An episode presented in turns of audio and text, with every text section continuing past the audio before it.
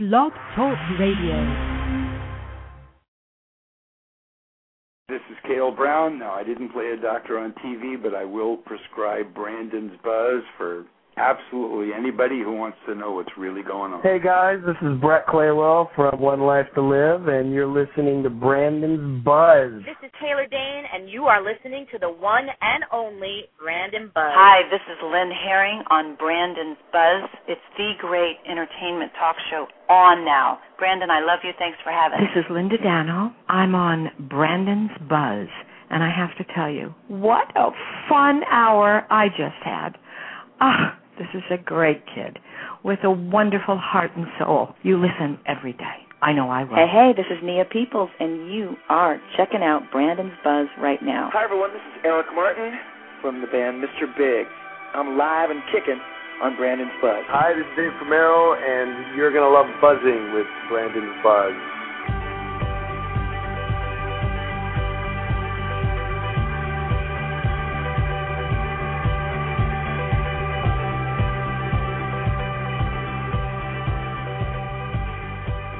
Hey guys, welcome back at long last to Brandon's Buzz. I am Brandon, and I'm thrilled to be back with you after quite a hiatus.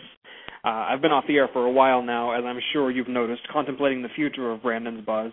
As some of you may or may not know, there have been some major changes here at Blog Talk Radio over the past few months, and I've been deep in thought trying to figure out where this show goes from this juncture.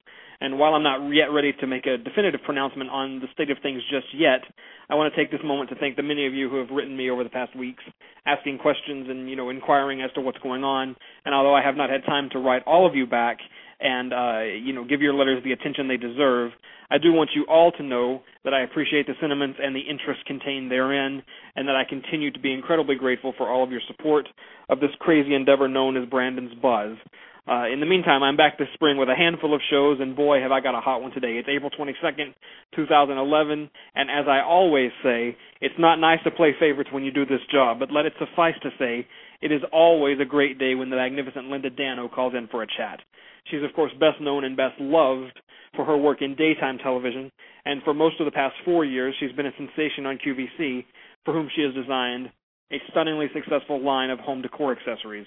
She returns to QVC this coming Monday, April 25th, at 3 p.m. Eastern, noon Pacific, with her latest additions to the Linda Dano Home Collection. And although she was coming here anyway to discuss that and to give us a preview of the latest version of the collection, as an Emmy-winning veteran of the soap grind, and as an actress who you know worked on every one of the ABC soaps over the over the years, she couldn't help but share her feelings about the news that rocked the daytime world last week, and we hadn't been on the phone with each other all of 30 seconds before we dove right into her views about the losses of all my children and one life to live. Whoa. I just, I have to tell you, I said this to someone earlier. I would have bet money that this could never happen, that both shows get canceled at the same time. You know, because they own them, I, and and you'll you'll never them. convince me. You'll them. never convince me that they're losing money on those shows. You'll never convince me of that. I know. You See, my theory has always been they bring young people on, not because they're so bent on getting the young viewership, although they'd like that, but wouldn't you like any viewership? I think they do it because it's less money. I have to tell you, I was more shocked about children because it's the jewel of ABC. And It it's Susan Lucci, was. and you know, even people who don't know Yeah. soaps know Susan Lucci. Exactly. And the fact that it's going first, it ends in September and One Life goes until February. So I've spoken to a lot of friends. Everybody's a little rocked by it. Rumors have been flying for a while. But you know, you never it's like when someone is ill and and and they suddenly die. And you just find yourself oof hitting a wall. And it's not just for my friends who still work in the business. And when I say friends, I, I'm not just talking about actors. I'm talking about all those people who help put these shows together. When you do a show for this long, they all become family. Every damn one of them. And I worry about them, you know, because I know them and I know they have family and kids in school and they've got house payments to make, just like the rest of the world. And then I worry, oh my God, what's going to happen to them? Because there's so Sure. few jobs in New York in particular. And when I think that ABC relocated. You know what a what an incredibly difficult thing that was for so many people. Oh my God! I mean, Thorsten Kaye wouldn't go. He wouldn't leave Susan and his child. He just wouldn't go, and so he quit. David Canary called it a day. He Mhm. went out to finish up his contract. And word had it that Susan Lucci thought seriously about about hanging Oh, up. she did. Susan was not happy about going back and forth. Home to her is the East. and it's shocking, really, and very, very sad. It's sad on so many levels because those of us who have had the great honor and privilege of working in daytime, it's just beyond sad. The day that I heard and I got the word that they were canceled, I just sat here in my house in Connecticut and cried. I just couldn't believe it. I just couldn't believe it.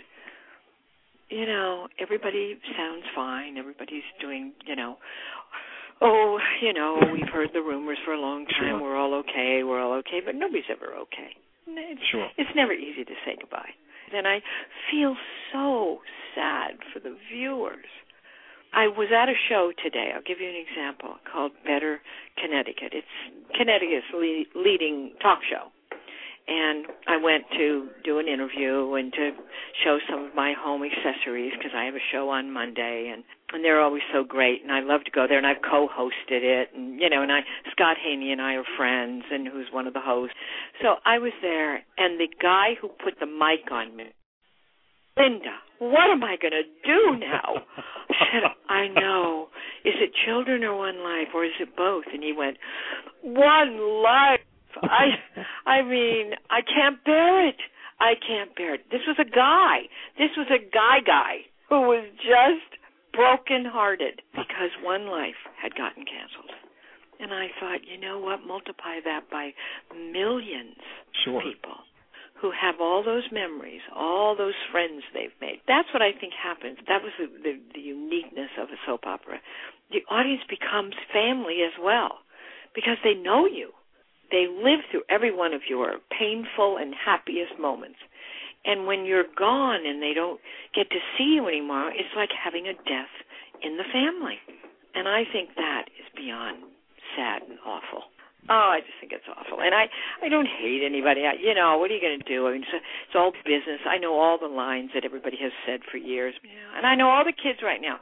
Everybody's talking about, well, maybe so and so will buy it. Oprah, you should buy it. Not going to happen. Those things don't happen. First of all, ABC would never sell it, and if they did, they'd have to sell it for so much money. It would be just Sure. silly, and it would make ABC look bad. You know what I mean? So I, I can't imagine that ever happening.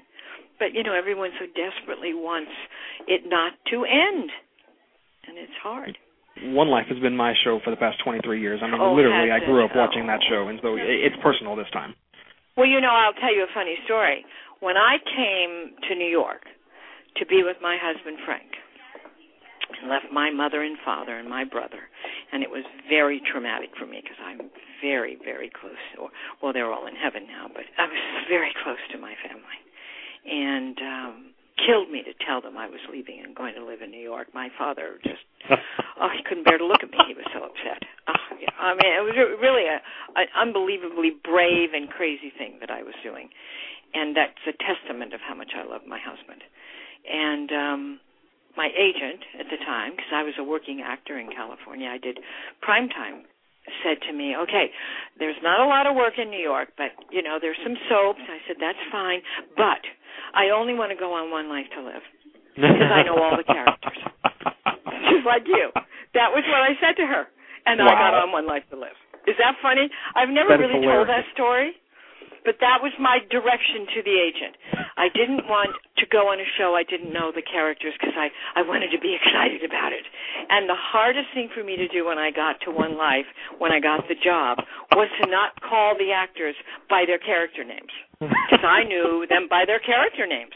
And I remember having a hell of a time calling Erica Vicky because she was Erica.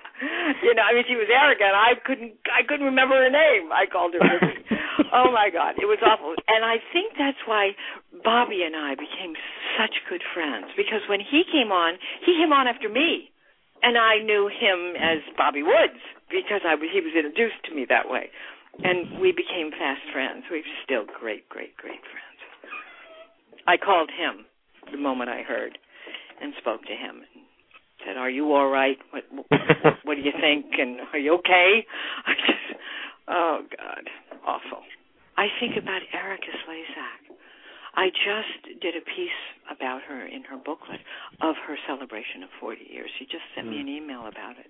And Susan, their whole life has been sure. these, these two No shows. question. And I know when I left Another World after it was canceled, and I was had been there 17 years, I thought I would never survive it. I was the last one to leave the building. I just, I was heartbroken. I can't even imagine what Susan and Erica are going to do when they walk out that door for the last time. It's, I feel so bad for them. I just can't stand it. I can't stand it. And you know what's funny about them is they've seen everybody come and go. I mean, they've seen you know yeah. heads oh, roll yeah. and and in in every oh, direction, yeah. and they're they've still they're the last one standing. It's it's it's pretty staggering to think that. It really is. I mean, Susan was what? Uh, uh, what did she say? Fifteen or sixteen when she started on on All My Yeah. Children. I mean, it's it's stunning Crazy. I mean, that. so young. She grew up on the show. A million things happened to her while she was on the show. She had her children when she was on the show. Her whole life has been around all my children. Her whole life. And then how do you walk away from that? Well, it's like a death. It's just god awful. It's like the worst thing. You immediately got to go have a drink immediately, and then have more after that. Oh God, it's just awful. You know, the- Awful. oh, I know the, everyone uh, hates Brian Frons right now. They just want to kill him. He said in some talk show, and he and he laughed about it, which you know enraged everybody, including me. You know, gee, I think I should be on the witness protection, uh, you know, and then laughed. it's not funny, pal.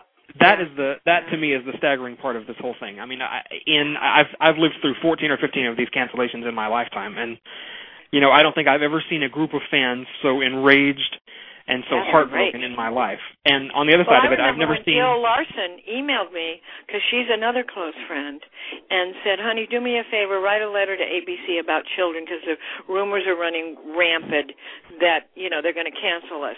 And I think if everybody writes, and I did, I wrote a letter and sent it off. A lot of good that did. Shows you my power.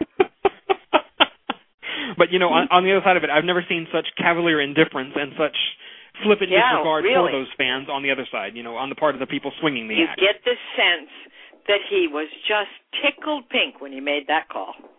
Think about this. He has two shows that are going to fit into those two time slots. You don't get two shows unless there's been development going on for a long time. And you, You and I both know that. You don't just pluck two shows out of the You air.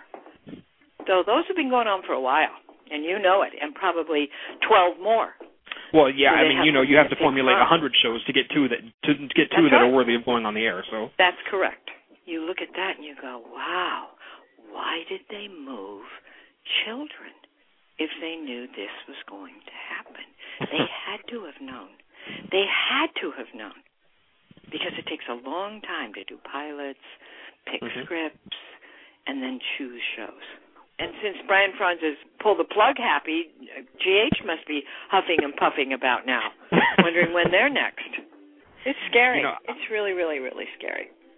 I know that when you left One Life in, in 04, it was basically a mutual decision for all involved. And and you know, I'm not asking you to tell tales out of school here, but I mean, I didn't want to stay.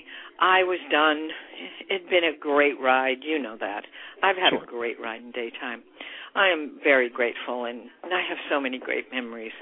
And I loved everybody there, but they weren't writing me, and it, it was just so boring to sit there all day and do one page. And I but you said, know, you it, know it was around I'm the same time that it was around the same time that Jim DePaiva and Fiona Hutchison were pushed out, and Finola Right, Hughes and General Julia exactly. Barr were taken out of Yeah. children, and you know, Jackie Exactly. Zeman and so Leslie they Charleson were were basically to weed through. I've always said if Another World had stayed on the air, probably Stephen and I would occasionally show up. I mean, they would probably have used us once in a while because we're like the, you know, the foundation pieces of the show when it went off the air. But you know, when you come into a show and you're even though I wasn't a new character, I kind of was when I came from another world. So I had no, it's not like I was Erika Slezak in that show.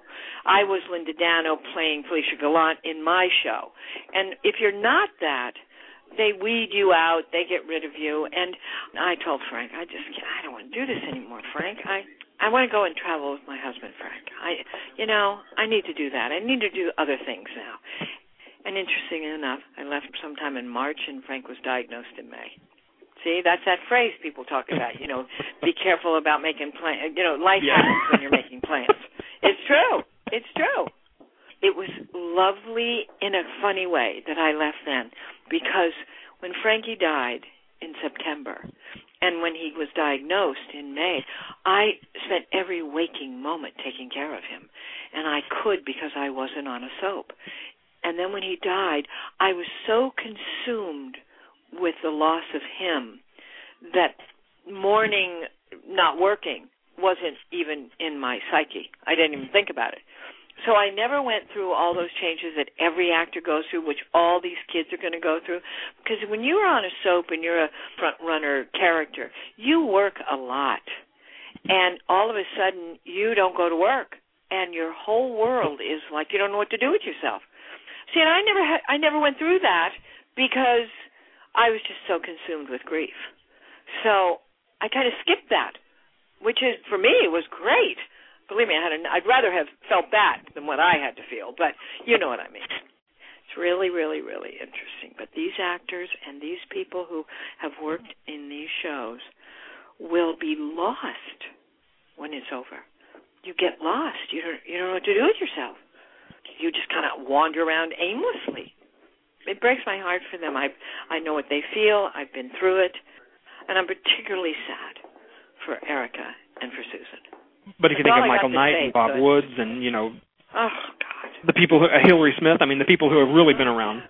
Hillary and I were at dinner together in my apartment a week ago, and we were talking about the rumors.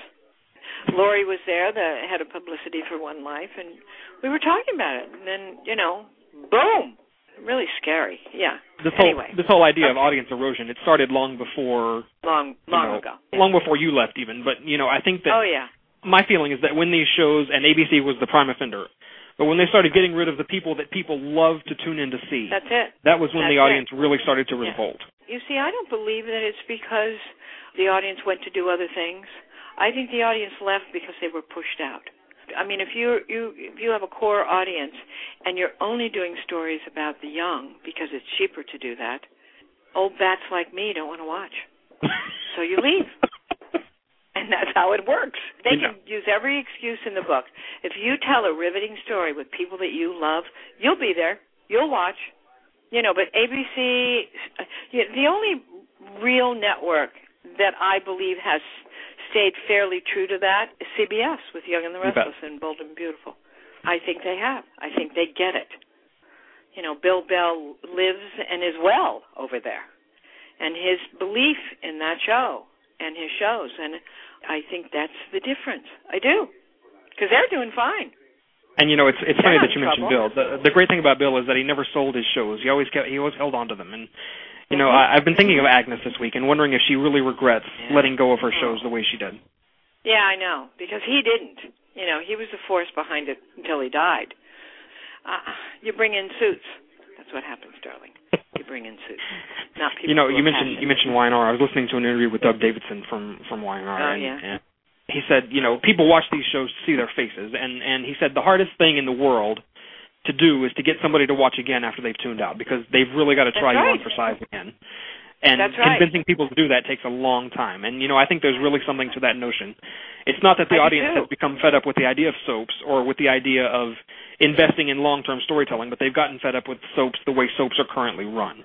I agree with you. I couldn't agree with you more. And I also believe that when these two shows go off the air, they're not going to switch over to another soap because you know how much investment they have to make in that? They don't know any of the characters, they don't know the history. It's a lot of work. And people just they're done. They're just done. Oh, and what's just- funny is you can get your soap fix in too many other ways now. I mean, you can turn on prime time and Yeah. watch The Good Right, Wife or Grey's right. Anatomy or and any of these shows. And you can go onto the computer. I just finished um, um, a media shoot for the webisode that Jill Larson and Julia Barr and myself produced.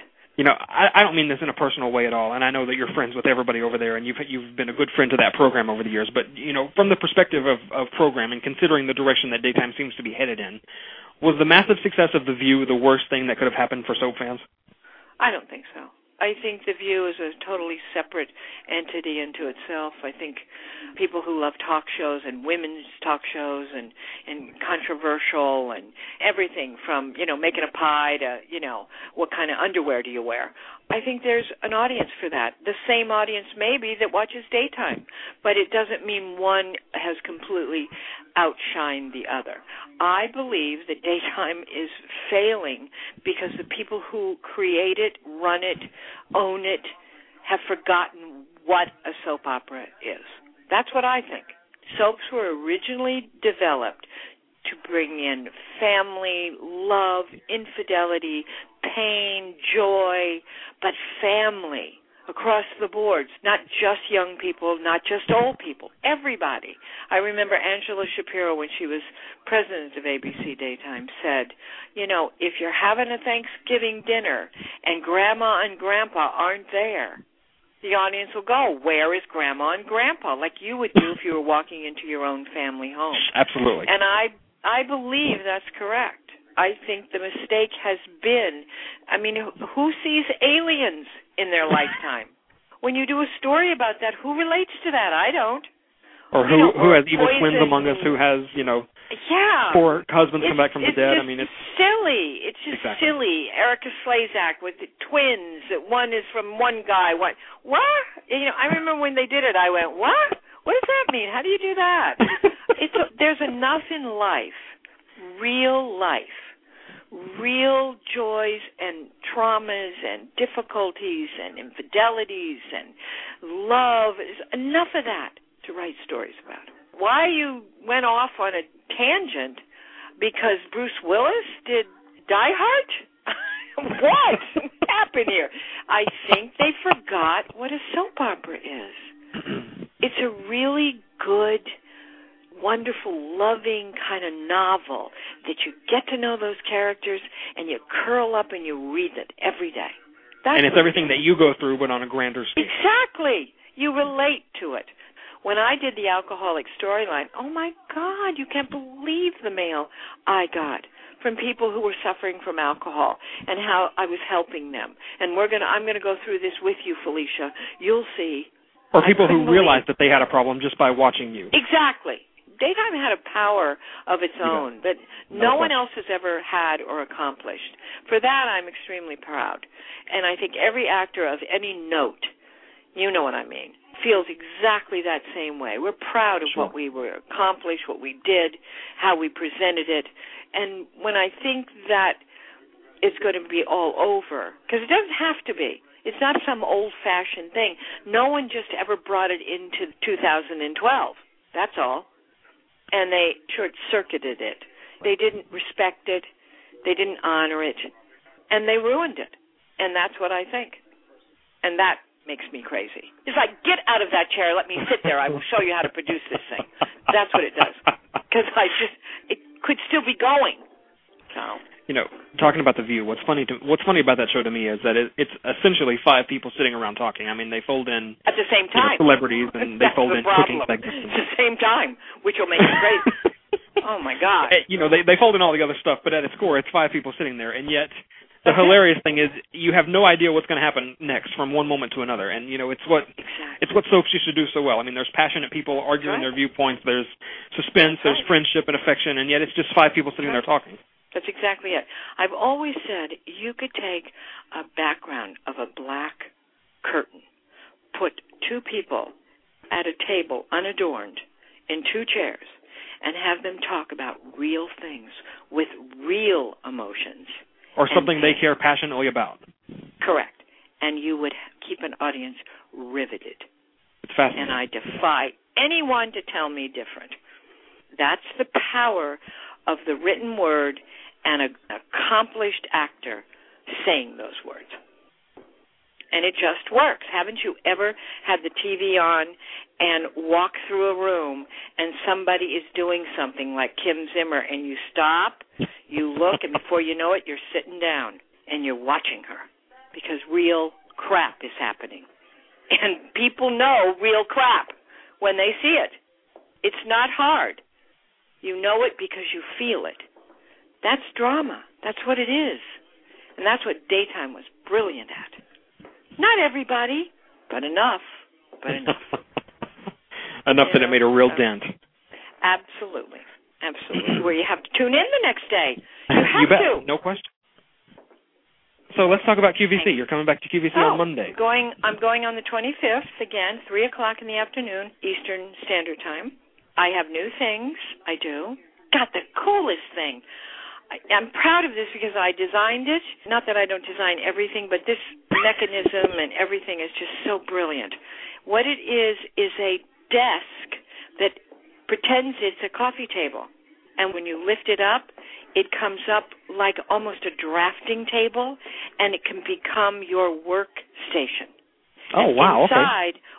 Where this little thing lives is also places for your papers and your pencils and whatever else, or your computer, and it's a workstation.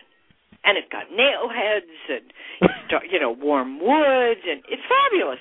It is. So it's kind of like a twist on that on that old campaign table that that it's also a serving Exactly.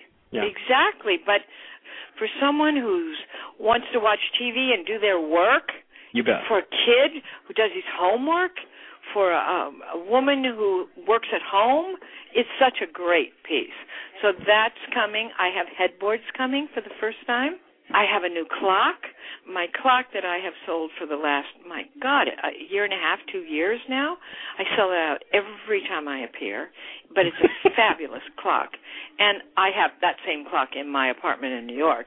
And I've just now done another clock called a train station clock, which is big like the last one, drama in red and in a sort of off natural white.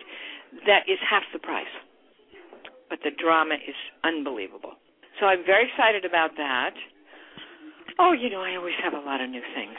Yeah. You know, I have this image of you kind of walking around in your life, and whether it's reading magazines or visiting people's homes or offices, or you know, just right. going about the the course of your daily life, and that you've always got your antenna up, and you're always waiting for something to grab I your do. eye. You're absolutely right. That's exactly what I do.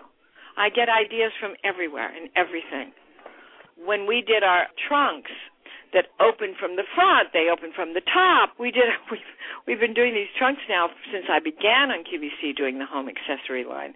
And you know, one of them we saw in a hotel down in Atlanta and we went, "You know what? This is good. If we did this and this and this." Exactly. I mean, that's what happens. That's the fun of it.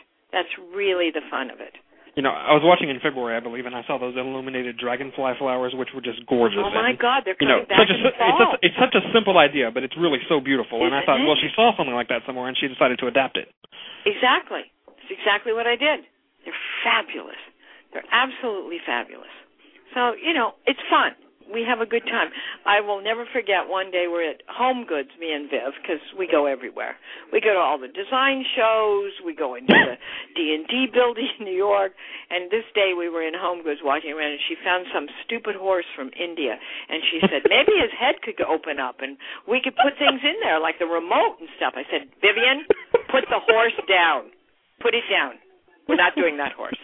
But that's the kind that's the kind of fun it is. That's the kind of craziness it is. We look in magazines. We get magazines from all over the world. We look through them. We go, you know, this is kind of interesting. What if we did it this way? You know, it's that. It's the creative thing that I love Sure. to do. Uh, It's do you good. have complete control Really over what happens with this collection, or does does QVC come to you and say, you know, we want this, we don't want that? I mean, do they ever veto ideas that you come to them with? No, no. I veto ideas they come to me with. Gotcha. Uh, they they pretty much they pretty much I get to call the shots in that regard. Whether they buy deep into it or not is what they do. But I'm always the last one to say I don't like that, and that's the end of that. Doesn't go on the air. They don't make me sell something I don't love, and I have hands on on every single item I do. It's just it has to be that way because I keep saying it's got my name on it, and I believe in what I'm doing, and I feel very protective of the people I try and sell things to. And if it's a piece of crap, I don't want them to have it. If they were my private client, I'd go, "You can't have that. I don't want you to have that. It's a piece of shit. You're not getting it." So, so I won't sell anything unless I like it. And some things I like the audience doesn't respond to. I think it's because maybe it's too upscale or doesn't work. You know, this is not a job where it's impulse buying. When I'm selling you a trunk, you need to have a place to put a trunk. Sure. You know, so you have to think about it. It's not like buying a bracelet or a ring. So it's more difficult. So I feel fortunate that the audience trusts me and that they listen to me and I think it's good. I think it's really good. I always said when I did fashion accessories, you know, I'll bring you Bergdorf Goodman for a fraction of the cost. And sure. you know what? I did for a long time. I did. Because style is style. May not be made out of real leather or real carvings, but it'll have that look. And that's the thing you go for, is the look. That's what sets you apart, not some piece of crap you buy. you know, there's something I want to talk to you about, and and uh, I'm going to ramble and meander here for a bit, but I am going to okay. work my way to a question. So so bear with me okay. here. Okay. But I have someone whose opinion matters to me very deeply, and he listens to, you know, every show I do here and tells me exactly what he thinks about it, and you know that input is is really invaluable to me. And so he listened to the last show that we did together. Oh. And uh-huh. one of the things he said to me was, uh, "She's talking about Frank again." Mm. And you know, to be fair, he didn't mean anything by it. I mean, you know, he didn't he didn't grow up watching soaps the way I did. He has no personal affiliation or affection to you the way that I do. I mean, I grew up watching Felicia Gallant, and so, you know, you're like a member of my family. But right, you know, exactly. I lost my mother, my biological mother. I lost her when I was 12, and the specifics aren't so important. But you know, not that there's a noble way to die, but she died under circumstances that were rather less than noble. Mm. And so, you know, after that, I went to live with my father and my stepmother and new half sister, and you know, it's it's fine now. The relationships are absolutely great, but it was tough I going know. for a long time. And what made it worse was, you know, my dad's side of the family is Cherokee Indian, and so you know, we're very stoic Oh. people. You know, always looking forward, Right, don't dwell on the past, don't look back. And so it was an awkward right. situation anyway, and the inclination for all of us back then was just to not speak about it or her. And you Right. know, it was just you know lock the door on all of that and toss the key. And while I've more or less made peace with all of it over the years, I'll tell you something. To this day, I still feel a little twinge of weirdness. You know, whenever I talk about her or whenever her name comes up in conversation with Yeah, other family members or whatever. And so, you know, I admire greatly the fact that you do honor Frank's memory with almost every breath you take and almost every sentence you utter, and that you, I know. you know, you do consciously keep that spirit alive. And I'm just curious about do. if you really are conscious about the fact that you do that, and if you do it. I mean, my sense is that you do it to remind yourself that, you know, being Frank's partner in life was such a huge driving force of your life, and also that you do it so that with each passing day you become a little more comfortable with the idea that he is gone, and that you're not only surviving but thriving in spite of it. It, that everything you just said is exactly right. Everything you just said. I loved him with all my heart. I lost him, and I can't help but think of him and have him about me in all kinds of funny little ways. And I have learned how to survive and find a life again honoring him. Not in spite of my own life. My own life, I have moved on. I'm okay. Doesn't mean that I don't think of him every day and talk to him every day, because I do. It doesn't mean that I will ever love anyone again like I loved him. I doubt it. I can't even imagine. Um, but I,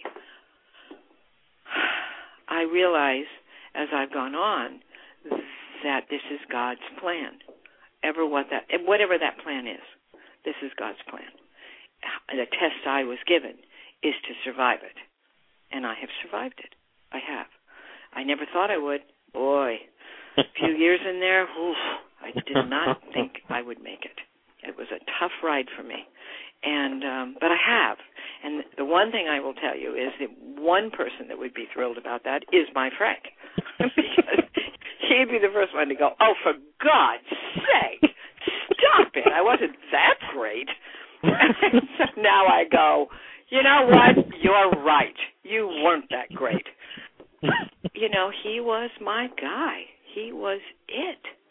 I was safe with him. It's like replacing your mother or your father. How do you do that? You don't. You, You see, when you're safe with people and all things are possible and you can breathe with them and you can, ah, I'm home. It's that thing I talk about when you walk in your door, I'm home. I'm home in every conceivable way. You don't find that so easily. At least I. Yeah, that's what I was about to say. You know, it's heartbreaking to to realize that most people, or a great number of people, never find that person to be safe with. They don't. Somebody once said to me in the very beginning after I lost Frank, "Would you have rather not had him because it's too painful, or would you rather have had him because of the joy he gave you?" And I went, "No, I would rather have had him. I will live with this pain, but I can't ever." Not think about those memories. I can't. They were too full. They were too fun. They were too wonderful. But it's hard. Oh Lord and God, it's hard. and um I talk about him not to remind myself to talk about him. I just talk about him because he's still very much a part of my life. I think about him all the time. I talk to him all the time. so he's just kind of around in a kind of, you know, whatever way that is. I have come to live with it and and like it in some ways. And some days, even now, seven years later, it'll be eight years in September. Can you even imagine? Wow. But there are days that I take a dive. Just take a dive. Don't know why. It could be a song. It could be a, a sentence. It could be something I read, something I visually saw, and I'm off and running. And then I, you know, go, well, this is not getting me anywhere. So, okay, let's eat a piece of cake and move on. yeah. You know, that's the way it is. I I'm very grateful that I had it. Do I expect to have it again? Do I need to have it again? No, not really. No, I don't. I'll wait. I'll see him again. He'll be there. He said to me in a reading, I'll be the one to greet you. Wow. I thought, well, I would hope so, Frank. You damn well better be. I would hope you'd feel that way. that you're not out on a golf course somewhere. so you know, I'll tell you what I admire most about, and I admire a, a, a ton of things about you. But what I admire most about you is that you are so open with your fans, and that you have this beautiful gift for taking your own pain and your own tough experiences, whether it's you know your father's Alzheimer's or your own battles with eating disorders or you know your depression in the wake of some tough losses.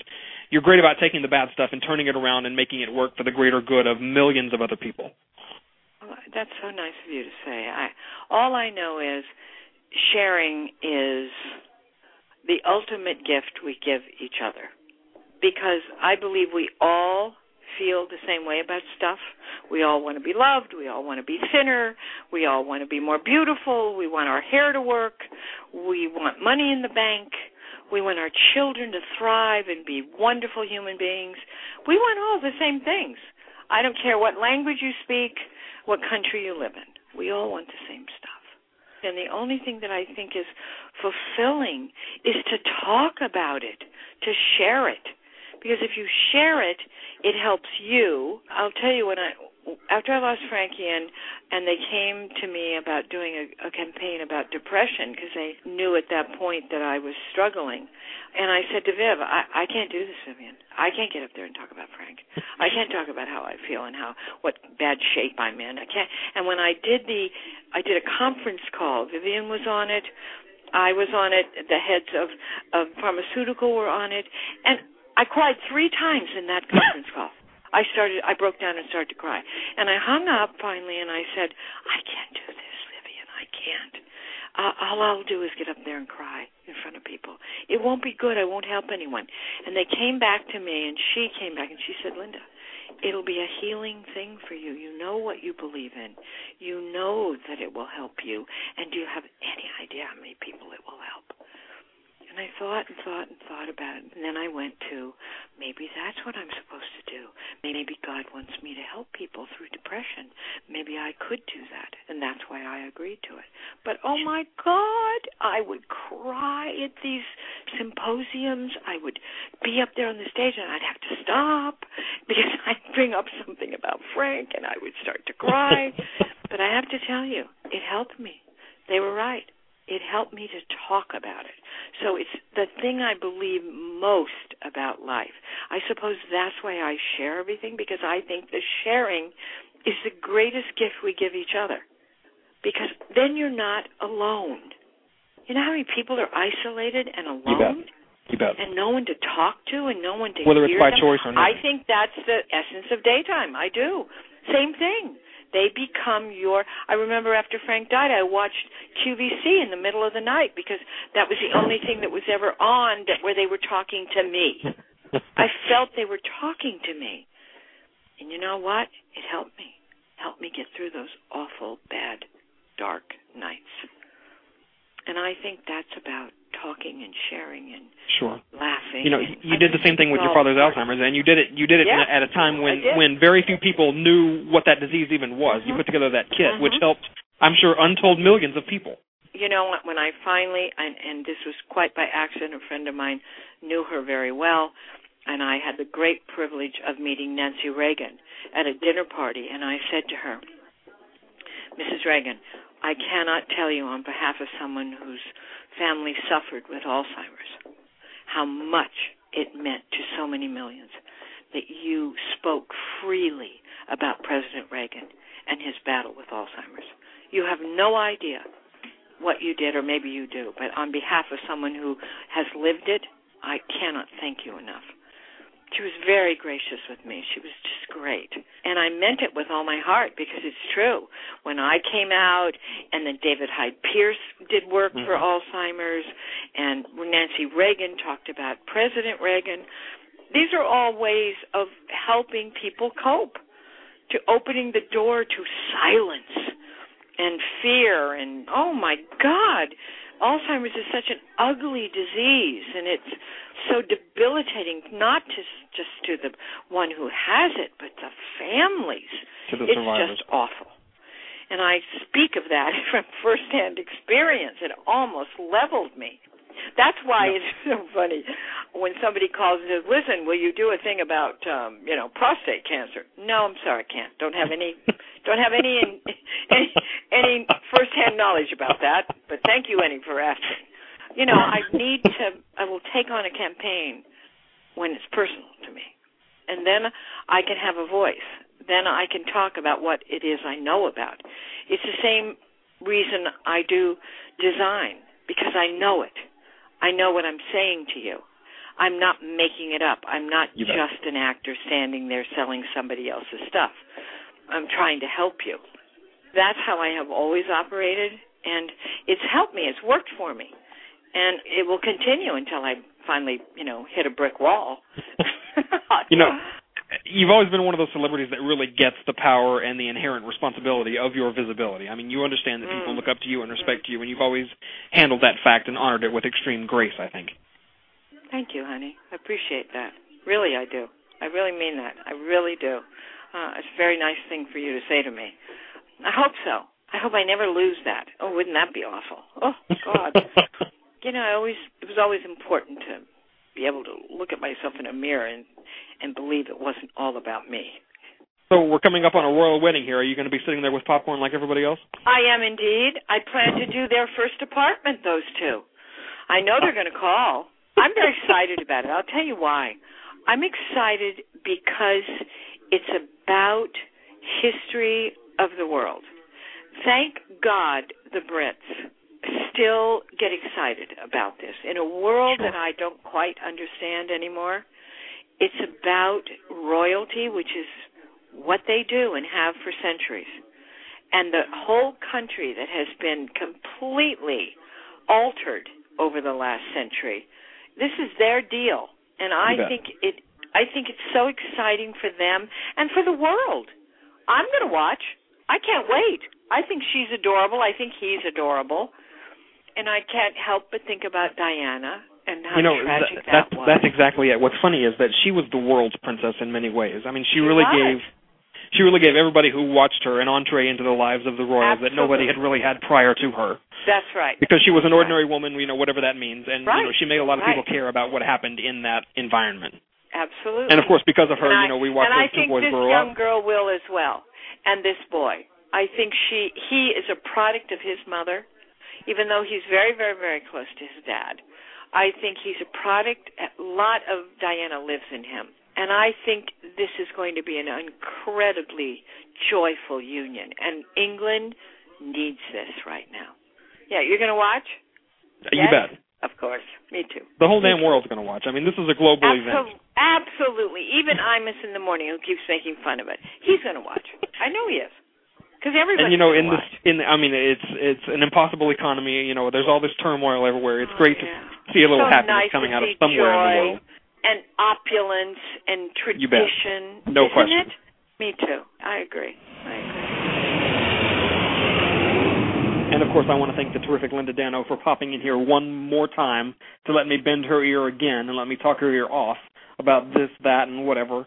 Uh, she knows I love talking to her. You know I love talking to her. I want to tell you one more time. Uh, Monday, April 25th, 3 p.m. Eastern, noon Pacific. Linda is back on QVC with the latest version of the Linda Dano Home Collection. So please check your local listings and check that out. She's got great stuff. Uh, you know her stuff. You love her stuff. I love her stuff. I love her. Uh, one more time, Linda Dano, QVC, Monday, April 25th. Check your local listings. That brings Brandon's Buzz to a wrap. I'm thrilled to be back on the air, and I want to tell you, if you're listening to the show, you already know how to find it, I'm sure, but in case you don't, three places online to find this show. blogtalkradio.com slash Brandon's Buzz is home base for this show. From there, you can listen to every show that's been done. They're all archived. You can see what's coming up on the show, what is on the show, what's been on the show. You can leave comments. You can send emails. It really is mission control for Brandon's Buzz. Again, it's blogtalkradio.com slash Brandon's Buzz. You can also find me at brandonsbuzz.com, my blog.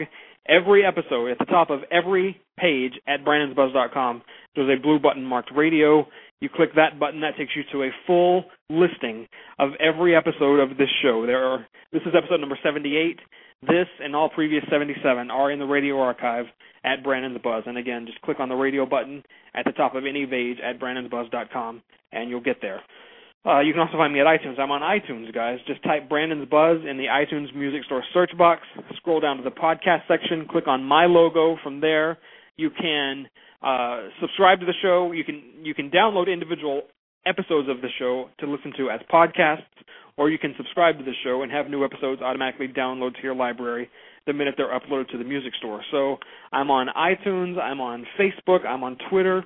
Google the words Brandon's Buzz, and I promise you something will pop up that points you in my direction. And as always, I appreciate you guys coming in my direction. I appreciate you guys finding me and listening to me, and hope you continue finding and listening to Brandon's Buzz. Hi, everybody out there. This is Ilene Kristen, and I have just been on Brandon's Buzz.